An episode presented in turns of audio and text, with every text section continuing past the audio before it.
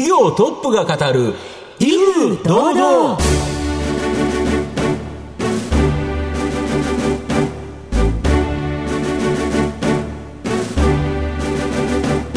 毎度相場の黒神こと藤本信之です。アシスタントの飯村美希です。この番組は巷で話題の気になる企業トップをお招きして、番組の指揮者的役割である財産ネット企業調査部長藤本信之さんが独特のタクトさばきでゲストの人となりを楽しく奏でて紹介していく企業情報番組です。今週の社長さんはすごくお若い社長さんですね、はい、30代ということですね、うんはい、どのようにして現在に至ったのかじっくり伺っていきたいと思います。どうぞ最後までお楽しみください。この番組は企業のデジタルトランスフォーメーションを支援する IT サービスのトップランナーパシフィックネットの提供、財産ネットの制作協力でお送りします。企業トップが語る威風堂々。それでは本日のゲストをご紹介します。証券コード9337東証グロース上場株式会社トリドリ代表取締役社長中山隆之さんにお越しいただいています。中山さん、本日よろしくお願いいたします。よろしくお願いします。よろしくお願いします。株式会社トリドリは東京都渋谷区の JR 東京メトロの渋谷駅近くに本社があります。企業とインフルエンサーのすべての欲しいに応えるインフルエンスプラットフォーム事業がメインビジネスの企業です。それでは中山さんの方からも簡単に御社のことを教えてください。トリドリはこの時代の担い手にというミッションを掲げておりまして、はい、主にこう SNS で活躍されるインフルエンサーのサポートをする事業というのを行っております。そういったインフルエンサーのサポートを通じて、企業やインフルエンサー、そして消費者に対して SNS の力を享受できるような世界を作っていきたいというふうに思っております。ありがとうございます。また後ほど企業についてはじっくりと伺っていきたいと思いますが、まずは中山さんの自己紹介を兼ねましてしばし質問にお付き合いいただければと思いますので、どうぞよろしくお願いいたします。はい、お願いします。はい。では中山さん、生年月日を教えてください。1990年の1月3日生まれです。現在おいくつでしょうか。33になりました。はい。ご出身はどちらでしょうか。徳島県です。はい。はい。社長はですね、アルバイトをしながら通信制の高校にご進学ということなんですけれども、はい、これはなぜだったんでしょうか。東京に出ていきたいなっていう思いが あったので、ちょっとこう自分でその東京に上京する、お金稼いだりとかっていうことをしたいなっていうふうに思ってまして、定時の高校に通いながらとなかなか難しかったので、通信制の高校に行って、で上京資金貯めるというようなことを目的に、働いてました。その地元の時から僕ブログっていうものをやってまして、はいはい、でそのブログで自分の発信をするっていう活動をしている中で、人気な人っていうのは結構都内、はい東京に、都市部ですよね。都市部にいたんで、そういう風になりたいなと、インフルエンサーになりたいなって気持ちもあったんで、そういった思いが結構強かったかなと思います。そしていよいよ東京に出てきて、最初どのようなことされていましたか。はい、渋谷でアパレルのショップ店員、ファッションが好きだったので似合いますねはい。ショップ店員として、アパレルの会社に入社して、でショップ店員をやりながらそのブログ活動を続けるというようなことをやってました。でそこでブログを書きながら、その逆にお仕事を、今とは逆なんですけど、自分が企業案件って言われて、はい、そうですね、企業案件をいただくというような立場で、ブロガーとしての活動みたいなところが中心にどんどんなっていったみたいな感じですね。そうでしたか、はい、そこがお仕事のスタートになるんでしょうか。当時、インフルエンサーマーケティングっていう言葉はなかったんですけど、その時インフルエンサーはブロガーとかいうふうに呼ばれていて、そこで今のこの仕事のスタートになったんじゃないかなとは思ってます。その後ご自身でも活動されつつ、そういう広告代理店業のようなこともされていた。裏方さんというか。そうですね、はい、僕自身が仕事をもらっていた時に、自分が発信しているものの価値ってどのくらいなんだろうっていうすごく気になってまして、言われた値段で言われたようにやっていたんですけど、個人の影響力っていうのがすごいなっていうふうに自分でも思ってましたので、そこの価値をちょっと見たいっていうところで、一回仕事を振る側に回ってみたいなっていう気持ちが出てきて、で代理店事業をちょっとそこからスタートしていくっていうところがきっかけです。はい、それはおいくつぐらいの時だったんでしょうか。19歳ぐらいから代理店事業を始めまして、うん、20歳の時に、そういったインフルエンサーの事業の会社っていうのを立ち上げました。そうでしたか。すごいですね。人を雇って会社のスタートというのはおいくつの時になるのでしょうか。今のトリドリという会社が、そこのスタートになるかなと思うんですけども、26歳の時ですかね。はい、若いですね。6年間近くは個人で活動を続けてということやってました。はい。で、ここだっていうところでやっぱり人を増やしたということです。はい、そうですね。最初の事業もこの現在のマッチングのプラットフォームだったんでしょうか。その当時はやはり一人でやっていたので、プラットフォームか、システムを作ったりとか、なかなかこう難しかったので、広告代理店事業のようなところがメインでした。代理店さんから案件をもらって、インフルエンサーにご紹介するというようなビジネスっていうのが最初は多かったです。そのご自身もやられていた経験から、こういったマッチングのプラットフォームが必要だっていうのをお感じになられたっていうことなんですかね。ずっと僕自身がアナログで代理店の仲介業っていうのをやっている中で、インフルエンサーも時間が経つことでどんどんこう増えていく。そうですね。その中でインフルエンサーの中でもメガインフルエンサーと呼ばれる100万人以上フォロワーがいるようなインフルエンサーもいれば、フォロワーが数万人のマイクロインフルエンサーもいる中で、上位の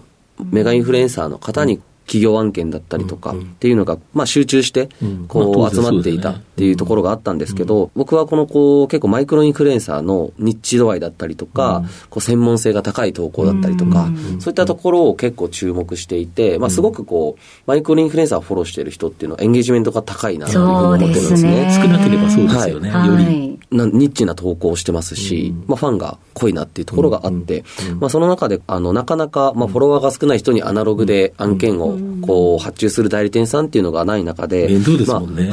この人たちの価値を最大化したいなっていうので、これはじゃあアナログでやってると難しいなっていうところで、プラットフォーム構想っていうのを考えたっていうような感じですね。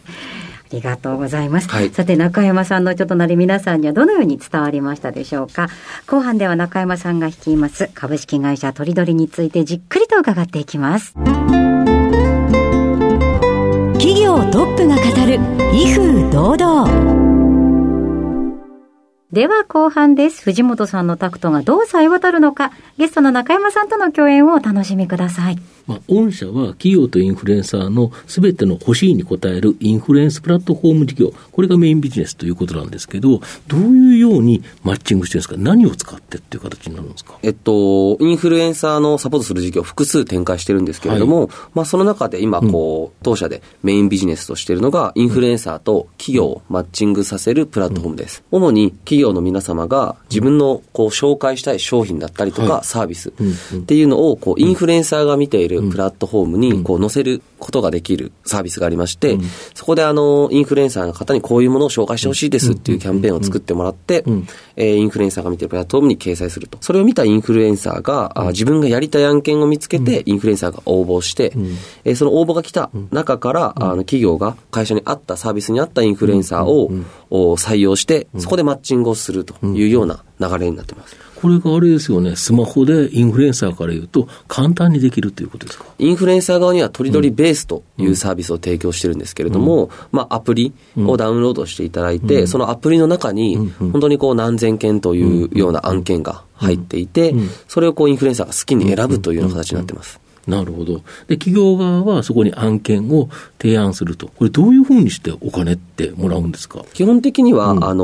メインのキャンペーンは月額4万円、4万円、はい、で、インフルエンサーを採用し放題というプランがメインになってます。なんかご飯の食べ放題みたいな放題プランとそうですね。普通なんか一人この人とか、例えばこれだけの、フォロワー数、100万フォロワーってやった時に、10万人の人を10人とか、なんかそんな感じでやりそうな感じがするんですけど。そうですね。既存のインフルエンサーマーケティングっていうと、フォロワー単価と言われる1フォロワーいくら、そうですよね。フォロワーじゃあ1円、フォロワー2円で、じゃあ10万人いるんで10万円でインフルエンサーキャスティングしましょうっていうような形が多かったりするんですけれども、このプラットフォームはですね、基本的にはそのインフルエンサーが自分でやりたいものをやるというような、選ぶ形で選択しますので、インフルエンサーのフォロワーとかは実はあんまり関係なくて、例えば10万人のインフルエンサー、1万人のインフルエンサー、フォロワー数は違いますけれども、彼らがやりたいと思えば企業が提示している、諸商品とかをやりたいと思えば応募してきてくれるので、あまりこうフォロワーに対する単価感というのはなくてですね、逆に僕たちはそのできるだけこうインフルエンサーにお仕事案件というのを取ってもらいたいと思ってますので、そこはこう応募する数でクライアントさんが採用したい人数っていうのは採用無制限にしているっていう形になります。なのでいい商品とかいいサービスであればすごくたくさんのインフルエンサーから応募が来て、企業はそのインフルエンサーとマッチングができるというふうになってます。例えばお客さんである企業の方なんですけど、どんな規模で、どんな業種、どんな商品サービス提供されることが多いんですか？中小企業ですね、個人の人たち、いわゆる SMB と言われるような方々というのが、メインですね。今までは中小企業の皆様っていうのが、なかなかインフルエンサーマーケティングをこう使うことが難しかったんですよ。そうですよね。値段が高かったりとか、ちょっとやり方が分からなかったりとか、そういった部分があってなかなかできなかったんですけど、そういった方々でも使っていただけるように、月4万だったら、普通の例えばラーメン屋さんとかでも使えるっていうことですよね。そうですね。カフェだったりラーメン屋さんとか、一番多いのは店舗のグルメの事業者さんが実際一番多く使っていただいている業種になりますね。そしたら店舗からは、例えばカフェとかだったら、例えばなんかカフェのセット、これを例えば無料で、インフルエンサーの方が食べれたり飲めたりしますよっていうのを提供するということですか？そうですね。自分の、その会社の目玉商品をインフルエンサーにそういうやつですよね。無料で提供する代わりに、宣伝してほしいというような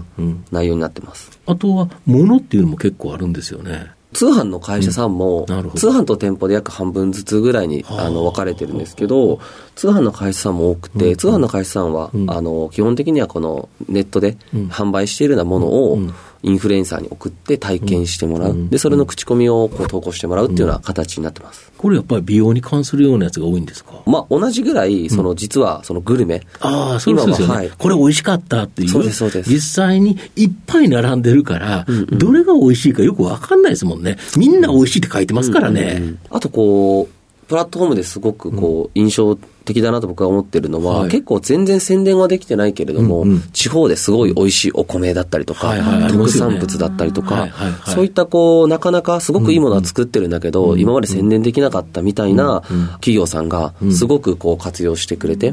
でそれをインフルエンサーが宣伝してもらうというような形がこう生まれているので、それも新しいかなと思ってます。なるほど。で企業数としては御社どれぐらい今まであったんですか？そのお客様の企業としては登録、使っていただいたっていうか、登録をしていただいた会社さんでいうと1万社以上の会社さんに使っていただいてるんですけれども、月額でそのお金を払って使っていただいてる会社さんでいうと、約今2300から2400社っていうようなところに、なってきてます。だからこれがコツコツちゃんと毎月4万円ずつ、4万円以上ずつもらえる。そうですね、一番安いプランが4万円だからということですね。逆にインフルエンスする方のインフルエンサーの方ですよね。これって何人ぐらいおられるんですか？4万人までインフルエンサーの登録は増えてます。なるほど。4万人の方のインフルエンサーが、数多くの企業案件の中から自分に合ったものを応募すると。だから自分から自ら応募してるから、やっぱりもともとこの商品が好きとか、これ食べてみたいとか、このサービス受けてみたいとかって思ってるからいいんですよね、そこは。そうですね。こっちから依頼してお願いしてやっていただく形じゃなくてですね、インフルエンサーは案件バーってたくさんある中で、その商品を見て、その会社をこう調べたりなんかしながらですね、自分に合ったものっていうのを選んでやるので、割と意欲は高いというか、やりたいっていう気持ちは強いので、そこはいい紹介がこうしてもらいやすくなるっていうのはあると思います。なるほど。企業としてもそれで応募してきたインフルエンサー中からあったやつを選び放題だから、やっぱりお互いにいいですよね。企業さんもインフルエンサーを選定できますし、インフルエンサーも企業を選定できるので、お互いに、いいマッチングが生まれやすい構造になっているというふうに思います。これ今ずっと伸びてきてるんですよね。会社の、サービスの中でも一番の、成長っていうのを、ここ1年は一番伸びてきていますね。なるほど、はい、改めて御社の今後の成長を引っ張るものを教えていただきたいと思うんですが、はい、今マッチングの事業っていうのもあるんですけれども、それを支える組織かなと思ってまして、はいはい、主に3つの組織が、弊社の強みかなと思ってまして、はい、営業の組織ですね、そういった数多くの、クライアントさんに対応させていただけるような営業の組織っていうのが、自社の中にあるっていうことと、はいその月間2万マッチング以上しているプラットフォームなんですけど、こういったプラットフォームを開発して運用できる開発組織っていうのも自社で抱えてます。 IT の力ですよね、はいはい、でもう一つは実はインフルエンサー出身の社員っていうのが 10% 以上いまして、御社社長以外にもってことですね。そうなんです、はいはいはい、でそういったインフルエンサーの気持ちが分かるスタッフが、インフルエンサーのサポートだったりとか、インフルエンサーが使うプラットフォームの企画みたいなことをやっていて、こういった3つの組織が揃っているっていうことがこのインフルエンスプラットフォームを作る上ですごく重要かなと思ってまして、この組織があることが、成長の、引っ張る大きな要因になっていってくれるんじゃないかなと思ってます。では藤本さん、最後の質問をお願いします。あなたの心に残る四字熟語を教えていただきたいんですが、はい、共存共栄という四字熟語が心に残ってます。はい、なぜ選ばれましたか。僕自身も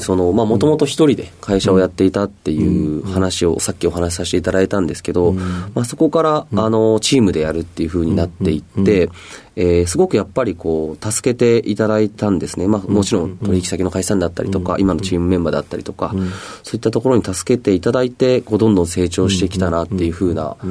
ことを感じていまして、この共存共栄というところで共に反映していくというような言葉っていうのはすごく僕のなんていうんですかね、歩んできた道のりにすごく合ってるかなと思ってるのと、それがなんか会社の色に反映されてるなと思ってまして、先ほどインフルエンサー出身の社員がいるって話したんですけど、SNS の上に強いインフルエンサーの社員がいたりとか、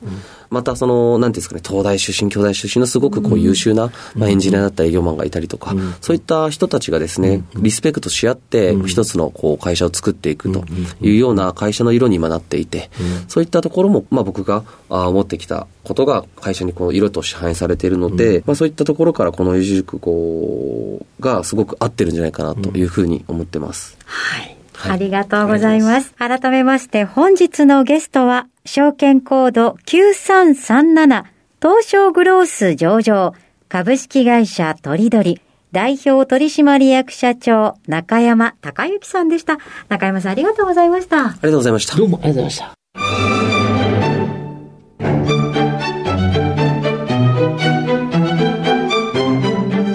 トップが語る威風堂々。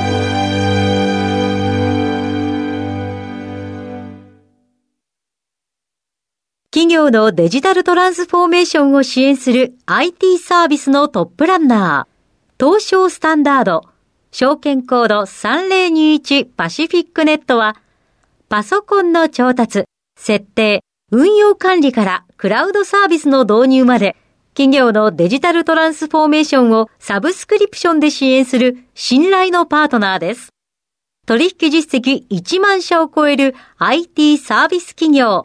東証スタンダード、証券コード3021パシフィックネットにご注目ください。お送りしてきました企業トップが語る威風堂々、そろそろお別れのお時間です。今日のゲストは株式会社とりどり代表取締役社長中山隆之さんでした。